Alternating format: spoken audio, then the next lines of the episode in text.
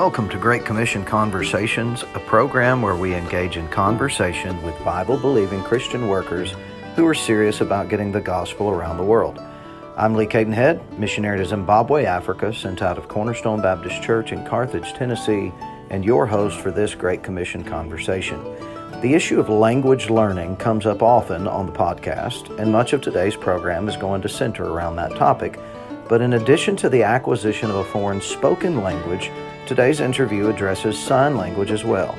My guest today is missionary B.J. Cormier, missionary to the deaf and hearing of the East African country of Kenya. In today's program, Brother Cormier relates his call to foreign missions, including ministry to the deaf, and also relates some of the diverse foreign language exposure that he had that helped to prepare him to learn Swahili and KSL once he made it to Kenya. This is the first part of a two part interview on deaf missions in Kenya. With that introduction, let's get into the conversation with missionary B.J. Cormier. Brother Cormier, not too long ago, I was actually looking over a map that listed some of the least reached people groups around the globe. And one of the things that was surprising to me, it was to see that some of the deaf populations in Africa were near the top of that list. And so I've been looking forward to having this conversation, if nothing else, because of that interesting um, fact about uh, how little is being done to reach those who are uh, who are non-hearing on the continent of Africa. So I want to talk to you today about your ministry among the deaf, in particular, there in Kenya. But I realize that there's also a backstory. So if you don't mind, brother, would you begin by telling us a little bit about how you became interested in missions and how you became aware of the need among the deaf? Well, thank you, sir, for the opportunity. Um, first of all, how I became interested in missions. When I went to Bible college, I really wasn't certain what God would have me do. In fact, when God called me to Bible college, I had been at another university studying computer programming and was uh, working in another church in the area as the song leader and choir director. Uh, and I'm by no means gifted when it comes to vocal music. But we made a joyful noise to the Lord, and we I learned a lot through that opportunity that was given there. When I went to Bible college, though, I wasn't really sure what God would have me to do. I thought maybe I might pursue the interest of music, but it was in my first semester that God began to direct me toward a different path and that was specifically the path of missions. We were given an assignment in homiletics to prepare a sermon uh, to preach concerning missions, and God used that assignment and, of course, that sermon to speak to my heart and burden me for the need of lost souls. At that mm. time, the deaf were not really a consideration, and Kenya really wasn't on my mind either. Uh, we were given the assignment in preparation for our missions conference, which came at the end of January that year. And so, as missions conference was coming up, we were encouraged as students, if we did not have a particular place that we knew God had led us to, to be praying about what God might do in our hearts during that conference. And so, granted, I wasn't praying about uh, Kenya or Africa even at that time. But I was interested in finding God's will, though I did have a few suggestions for God. I had China or Russia in mind. And the reason was, you know, knowing my personality at the time and how I was, how do I put this, socially challenged. uh, I thought God might use me best in a country such as China or Russia where people also can be socially challenged in some ways. and so that's what I was praying. But during the missions conference, uh, we were encouraged to meet the missionaries presenting their work. And so it happened that on a Sunday evening, as I was going to uh, where the orchestra practiced, where we met and practiced, I passed by the room where the missionaries had set up their displays and God had told me I need to get in there to meet with them. But of course, I had the excuse, you know, time is time and we have orchestra practice. So by the room I went. Later, practice was over. Now going to the auditorium to prepare for the evening service. Walked by the room and God again reminded me of my obligation to go in and meet the missionaries. But like I said, that wasn't exactly my strong suit. So I bypassed the room, went up to the auditorium balcony where we had the orchestra, set up my instrument and the things that we we're going to be needing for the service, and realized I forgot my Bible. Now, to be in Bible college and to be in service without your Bible is not a good thing. Right. So, back by the room I had to go because it was in the practice room. And as I went, God again spoke to me. And again, I said, Lord, I need to get my Bible. So I did, but on the way back, the Lord finally won, and I made my way into the room. There was about 30 tables set up of different missionaries and their ministries. And there was only one missionary in the room at the time. He was standing off to my right, so I went to the left.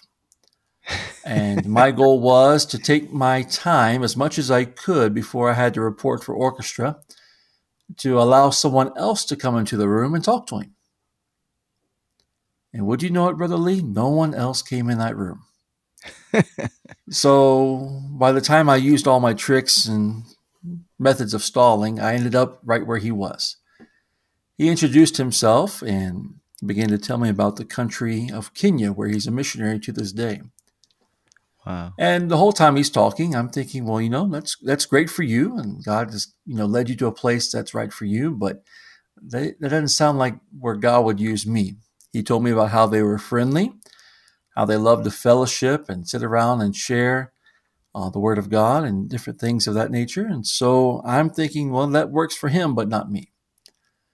So I left the room, rushed to orchestra practice or orchestra, and then we had the evening service. And that Sunday night, I went down at the invitation and I asked God to show me His will. And of course, being a good, uh, how would I put this? Being a good prayer person, I gave God the answers to my prayers. So I said, Lord, you know, I want your will. Russia or China, take your pick. I'm ready to go. and nothing came back. Well, and I, I neglected to mention this earlier, but the missionary I spoke with at the end of our conversation, he had requested one thing of me. He said, When you're praying this week, just ask God to send someone to Kenya. I thought no harm in that. So as I was praying that Sunday night, I prayed about Russia and I prayed about China. And as I went to go back to my seat, God said, You forgot something. I said, Oh, yes. Please hmm. send someone to Kenya.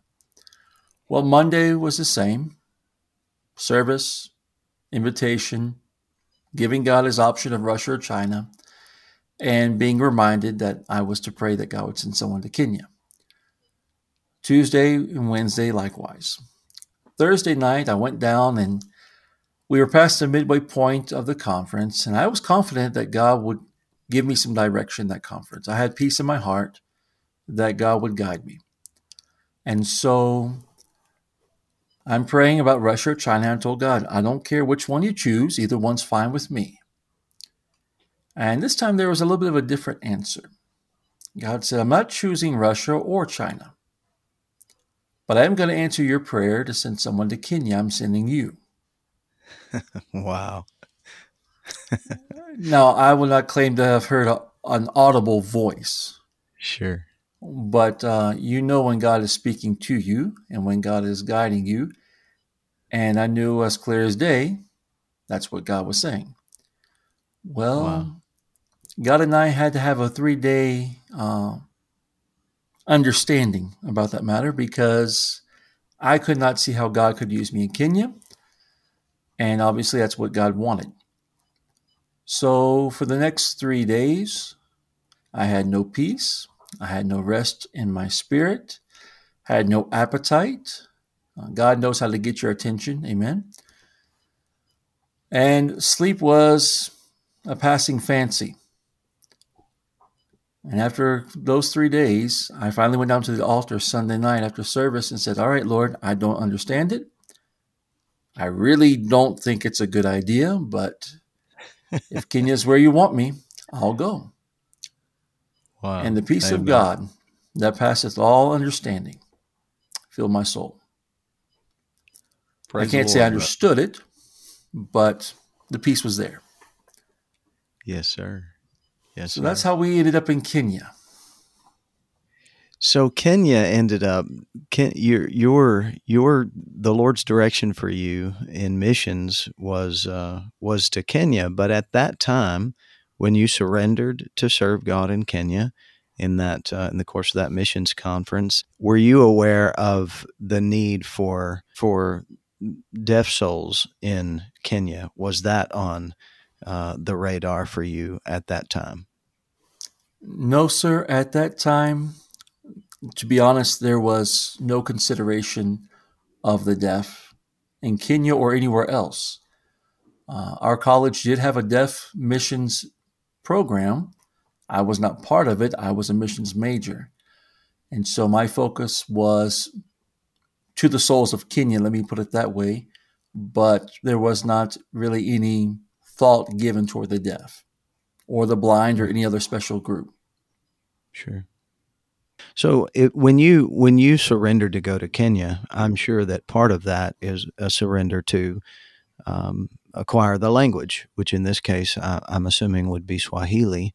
So at what stage at what stage did you become aware of the the deaf in Kenya, and did God work and how did God work in your heart about ministering to the deaf in Kenya?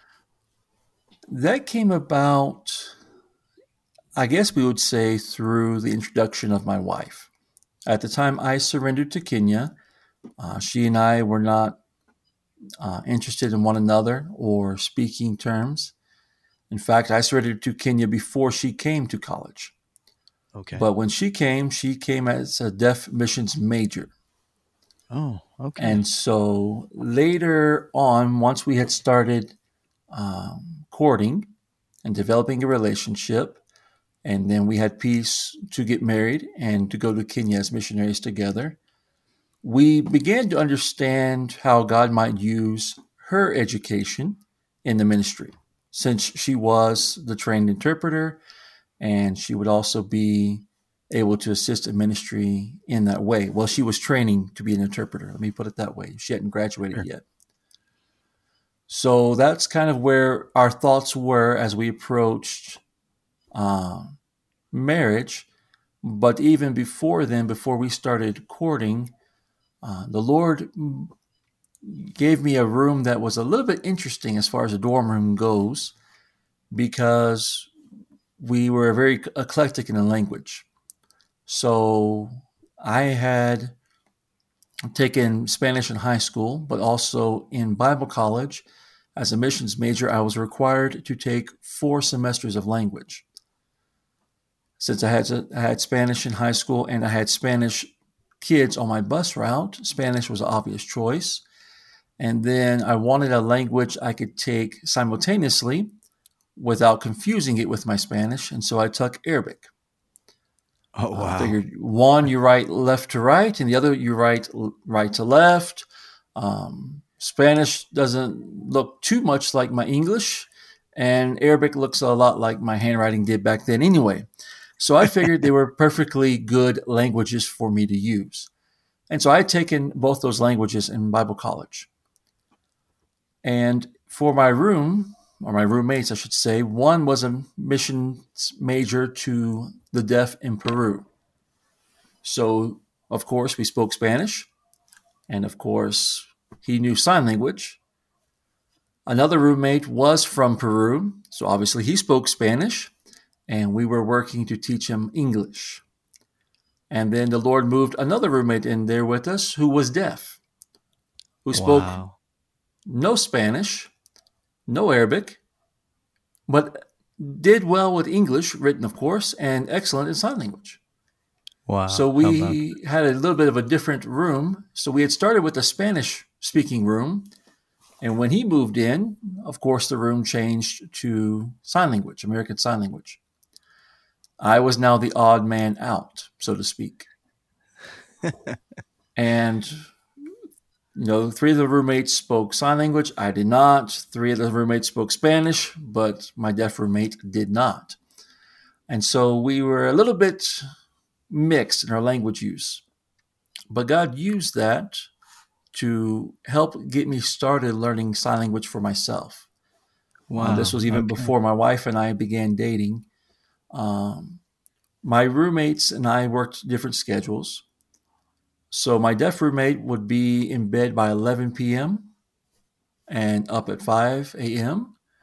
Uh, the young man from Peru would also have an early evening and not quite so early to rise, but uh, he'd get up, you know, in time for devotions in the morning. The other roommate, who was a missionary to the deaf in Peru, who I relied upon as an interpreter, well, he his work schedule was also into the evening, but he required a pot of coffee to really be of much use as an interpreter. and at the time, I was alternating between eight and 12 hour shifts at my job. And so on many mornings, I would come home at four o'clock in the morning. And since I had to be up at 5.30 anyway, I would just lay on the floor in my work clothes, expecting to, you know, wake up, take a shower, and get ready for the day. Well, that worked fine until my deaf roommate moved in. He being deaf, and he's he comes from a family of deaf. He has one brother who's hearing. Everyone else is deaf, including grandparents. Wow. So he was fully immersed in the deaf environment, deaf culture. We all had different chores to do in the room to keep it clean and tidy, and his happened to be vacuuming the floor. So as a diligent student in Bible college, he woke up at five o'clock, promptly uh, took a shower and got ready, and set about his chore of vacuuming the floor, where I happened to be sleeping because I just got home at 4 a.m. And he's deaf. He doesn't know a vacuum cleaner makes noise. Uh, I'm asleep on the floor, and I'm very well aware that the vacuum cleaner right beside my head is making a loud noise. But my roommates who could serve as interpreters are how do we put it incapacitated at the moment. So uh, through a few weeks of trying to write back and forth and again we're dealing with not only linguistic challenges but more of my handwriting at that time of morning and my vision um, it came to the point where i was thoroughly frustrated with him and i said lord you're going to have to do something with him he has to understand this. And the Lord again spoke to me and said, Well, he understands your language. Why don't you try learning his? Wow. Maybe you can communicate a little bit better then. So, with a busy work schedule and already in the middle of a semester, changing courses was an option, but I borrowed sign language books from my other roommate and began studying on my own. And then every Saturday night that I had off, my deaf roommate and I would meet together and basically we would just talk. He had just become bus captain. And so for him, I was able to offer advice and counsel to him because I had been a bus captain for over a year at the time. And of course, him being deaf and very fluent in ASL and proper ASL, he was able to help me with quite a bit. So we would, when we could, when our schedules allowed, we meet together and we'd sit and talk for an hour or two about any number of topics. But that's how I started learning some sign language, basically just to develop a friendship with my roommate and to be able to speak yeah. with him. That was the summer before my senior year. And when my senior year came around, I faced a conundrum. Having transferred from a, another university, I had all of my courses. So I completed everything I needed to graduate, but I didn't have enough hours. And so I needed some classes to give me hours. Looking through what was offered for the year, ASL 1 and ASL 2 was offered. And so I began taking ASL uh, 1 to further facilitate my communications with my roommate, who now become a good friend, but also just because I needed the hours. Sure. And it was shortly after that my wife and I uh, started courting. And sign language even played a part in our courtship because we would spend time, you know, fellowshipping and getting to know one another using sign language as well. So all that mm-hmm. is how we started toward that. And then as we get to where, you know, we, we become engaged, we're preparing to um, get married and start deputation.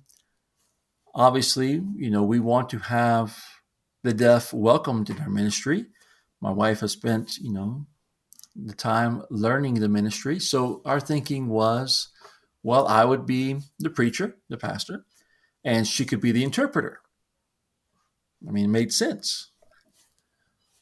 And that's kind of how we had things set up, even until my survey trip in January of 2007. In January 2007, I came to Kenya for the first time, came for three weeks on a survey trip.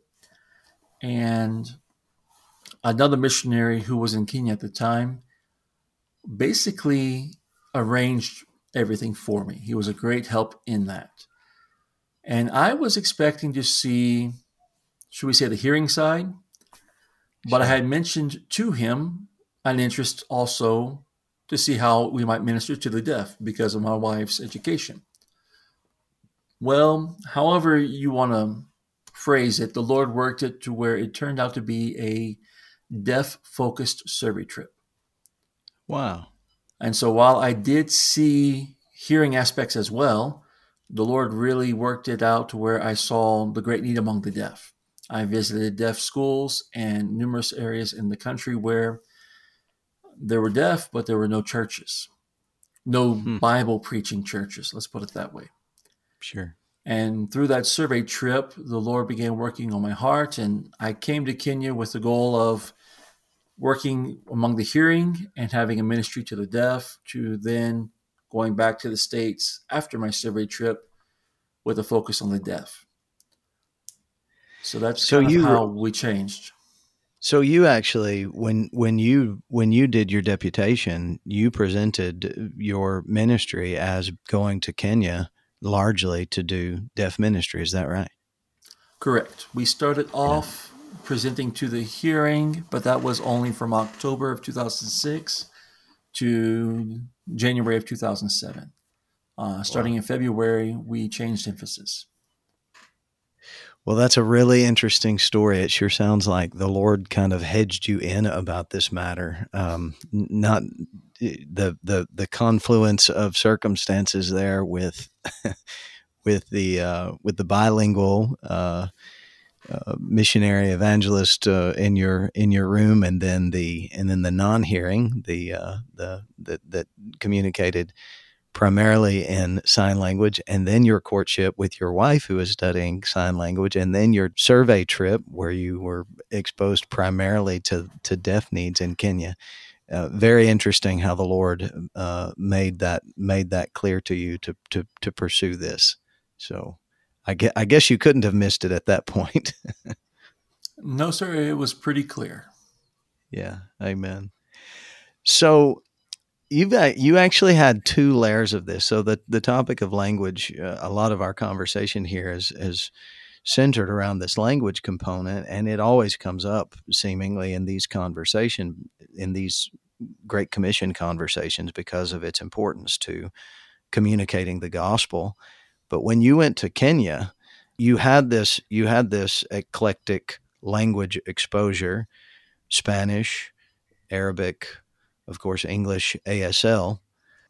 And then when you went to the field, now you're now you're learning Swahili so that you can get along in that culture, I'm assuming. And additionally, you're working in KSL, Kenyan Sign Language in Kenya. So, um, if you don't mind, walk us through how that works when you made your transition to the foreign field and now you're learning essentially two languages. And I'm also curious, uh, Brother Cormier, if do, do you feel like in your language acquisition, I'd like for you to walk us through that, but I am curious. Do you feel like your exposure to your earlier exposure to Spanish and Arabic, if that helped you just in terms of um, in terms of language learning did that do you feel like that was an advantage to you when you went to transition to a foreign field and learn a foreign language for the sake of ministry and communicating the gospel in the context of missions? Yes, sir. Let me start with the the benefit of having previous exposure to languages. Uh, it has been proven scientifically and by linguistics uh, professors and scholars that the more exposure you have to a variety of languages and specifically learning those languages, it becomes easier to assimilate other languages. And when you think, just for instance, if you think back to the translators of the King James Bible, many of those men spoke at least five languages fluently. Several were 10 and more languages. And it was easier for them every time they added another language. Sure. So for you know, for me, it was a great asset. Uh, Spanish was a benefit, of course, in ministry where I was in Bible college but it also was an asset in familiarizing me to learn to think and work in a different language. Arabic was a twofold blessing. One, our professor was a former military veteran, Air Force veteran, whose MOS had been to be stationed in the back of an airplane flying over the Middle East, intercepting interpreting and transmitting uh, Arabic messages. So he had been trained in San Diego at the military's linguistic school there. He sought to not have us be conversational necessarily in Arabic, but he sought to use the Arabic language as a means to teach us how to learn any language.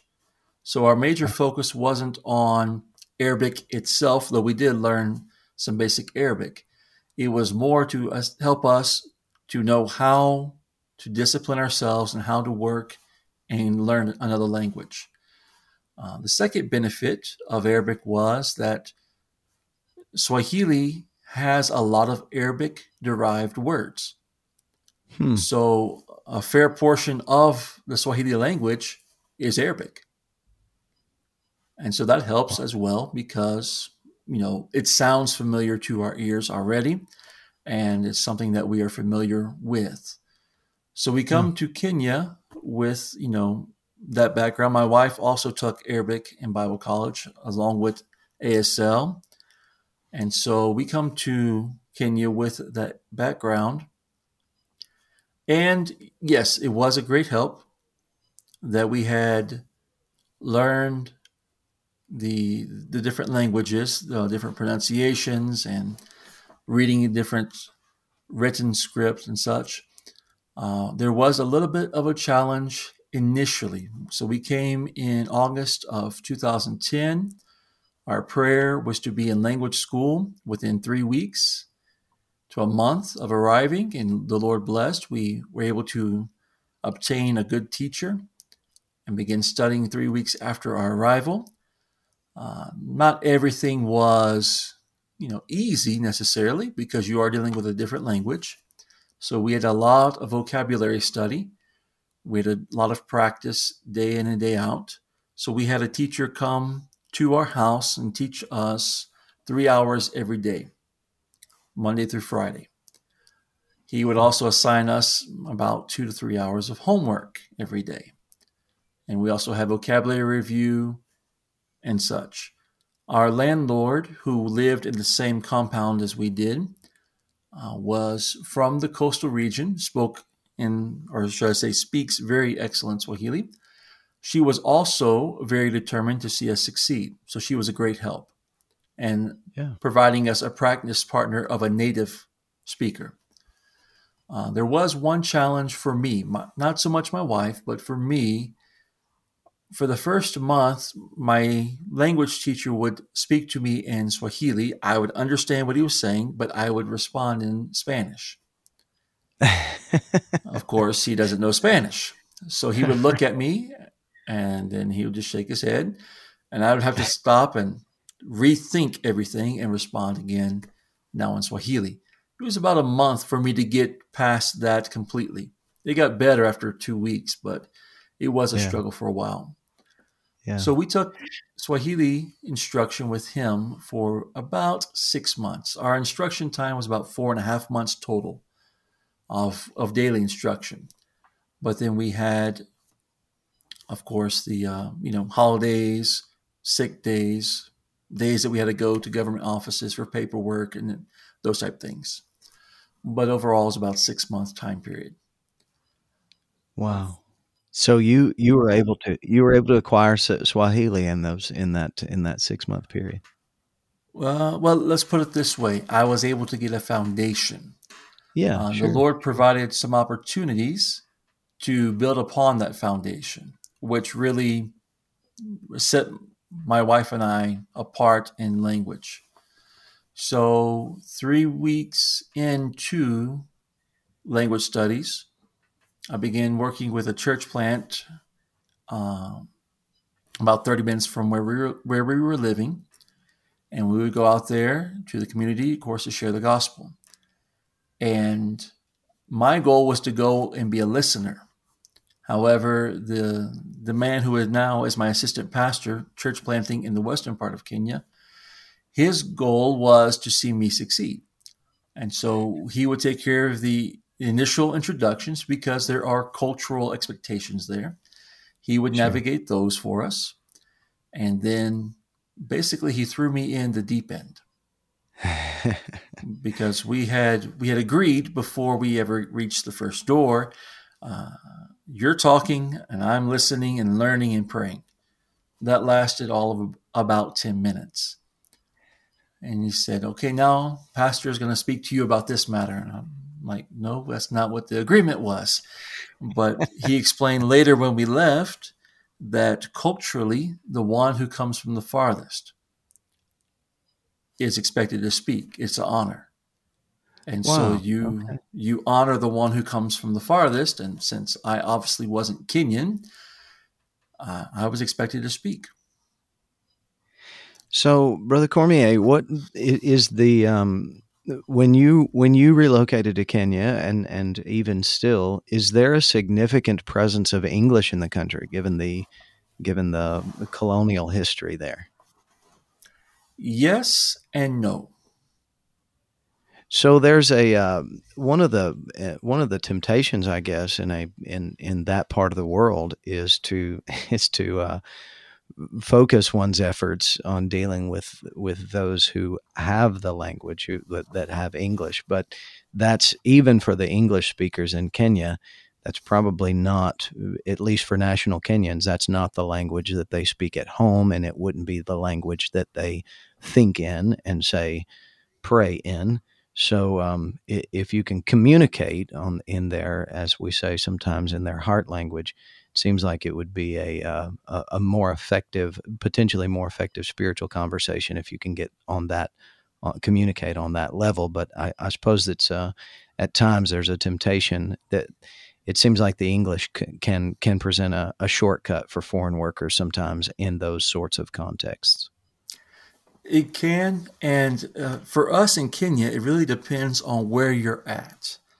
So we are not, we were in Nairobi when we came, and we're still in the Nairobi area even now. So we're dealing with several facets.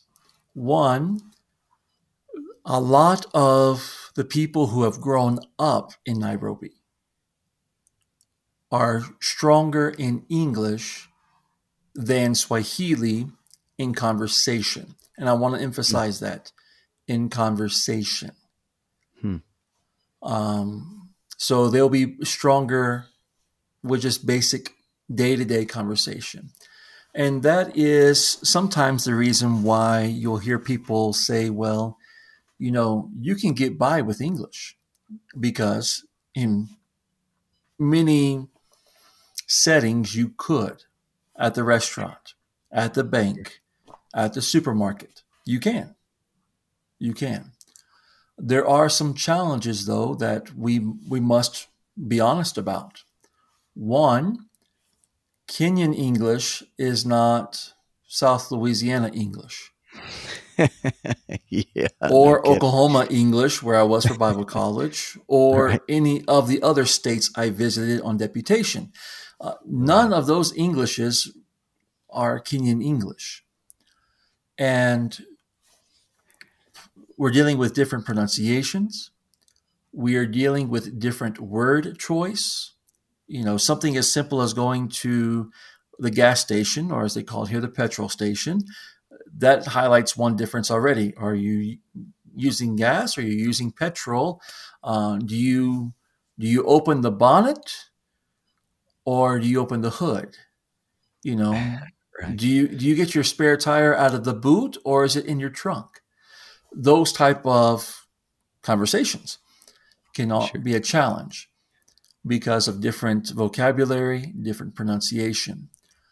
Another challenge is, and this one relates, is it's different for different people. So I don't want to make a blanket statement. Some missionaries have done very well acclimating to using English in ministry in the country. Some. I'm not one of them. Um, part of it is my vocabulary in English, my word choices reflect a different style of writing and reading. So, just you know, short. Some of my favorite books to read growing up were Charles Dickens and those genres in that time period. So my English wasn't common English of today. That makes my preaching in English also difficult for people who are not familiar with me. Sure. Other missionaries have done well, able being able to simplify their the vocabulary and their word choices, and to adopt the English pronunciations used here. So my wife, my son, they can do a pretty good impression of a Kenyan in English sometimes. Sure. I've I've never um, adapted that skill, though I've never purposed to either. I've always had the Right. mindset: no, I, I will speak Swahili, or I'll speak English. If English is a problem, I will use Swahili. I'll keep my English for its purposes, and I'll keep my Swahili for its purposes. So that has worked well for me. Uh, it does backfire sometimes, but it does help. So there's that issue as well, but there's also now what happens in the mind, and this is where a lot of people don't consider the the consequences. Even when Kenyans write in English, it's not hard to detect what language they're thinking in, because what they're writing in or what they're speaking in is not necessarily the language they're thinking in Wow. and that leads to a lot of confusion sometimes. Uh, for instance, I've had students write reports and they'll be speaking of a man, but they refer to the man as a she. And before we think that they have gone woke and all these other terms Right. used over there for the craziness that's taking place, it's not that. It's that in Swahili, we don't have he and she, we have them They're gender or neutral. we have a singular gender neutral. Neutral. Yeah. Yeah.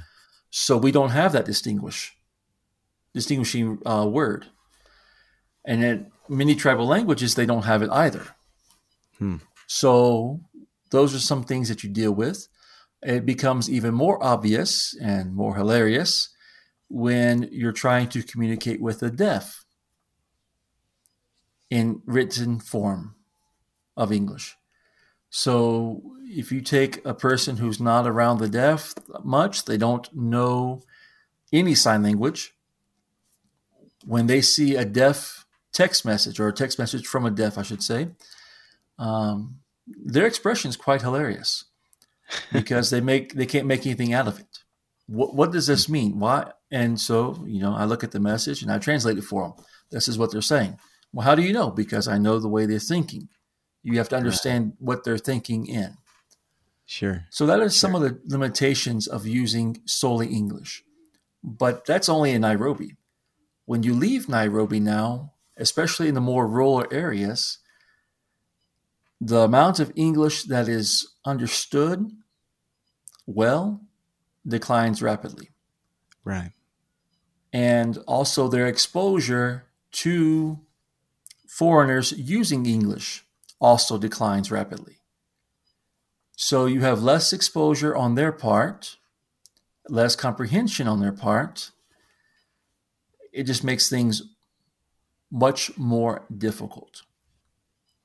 Uh, yeah. One thing our language teacher stressed and emphasized to us he said, if you learn Swahili, which is used throughout the country, if you learn to use it well, he said, you'll never have a place or time that you're not able to communicate with people, get help if needed, be a help if desired, those type things. And his words have proven true over these last 10 years. Amen. Um, I've traveled throughout the country, many rural areas, and yeah, I've never been in a situation where I was linguistically confined. Wow. Um, the few examples are if I'm dealing with someone who's quite a bit older and doesn't know any Swahili. Hmm. They're only, um, how do I put it? They're only conversant in their tribal language. Sure. Well, that's even been rare. Well, that's a pretty that's a that's that's quite a testimony to the to the importance of language acquisition in in missions and and in this case when the local trade language when the tribal tongue that is predominant in that field in in relation to Africa in any way uh, when it is not learned it's going to be very very restrictive in terms of ministry and movement and uh, the the places where you can communicate effectively. You even had uh, an an additional layer there with the sign language piece because the sign language um, that uh, is is utilized in Kenya is not precisely the same thing as as American Sign Language. So, how did that figure into your language acquisition? What what are the differences between the American Sign Language that you that you learned stateside in college and the Kenyan Sign Language that you had to acquire uh, in order to do deaf ministry uh, on the field there. We'll stop there for now, and in the second part of the interview, Brother Cormier will walk us through the answer to that question at length, along with telling us the fascinating story of how his local church ministry to the deaf really began with the help of a young deaf Muslim man. Thanks for tuning in for today's conversation with missionary BJ Cormier. I hope you'll join us next time for the conclusion to the interview. You can subscribe to this program wherever you receive your podcasts, and if it's been a blessing to you, please feel free to invite others to tune in. I always welcome your feedback. You can contact me, Brother Lee, by email at greatcommissionconversations at gmail.com.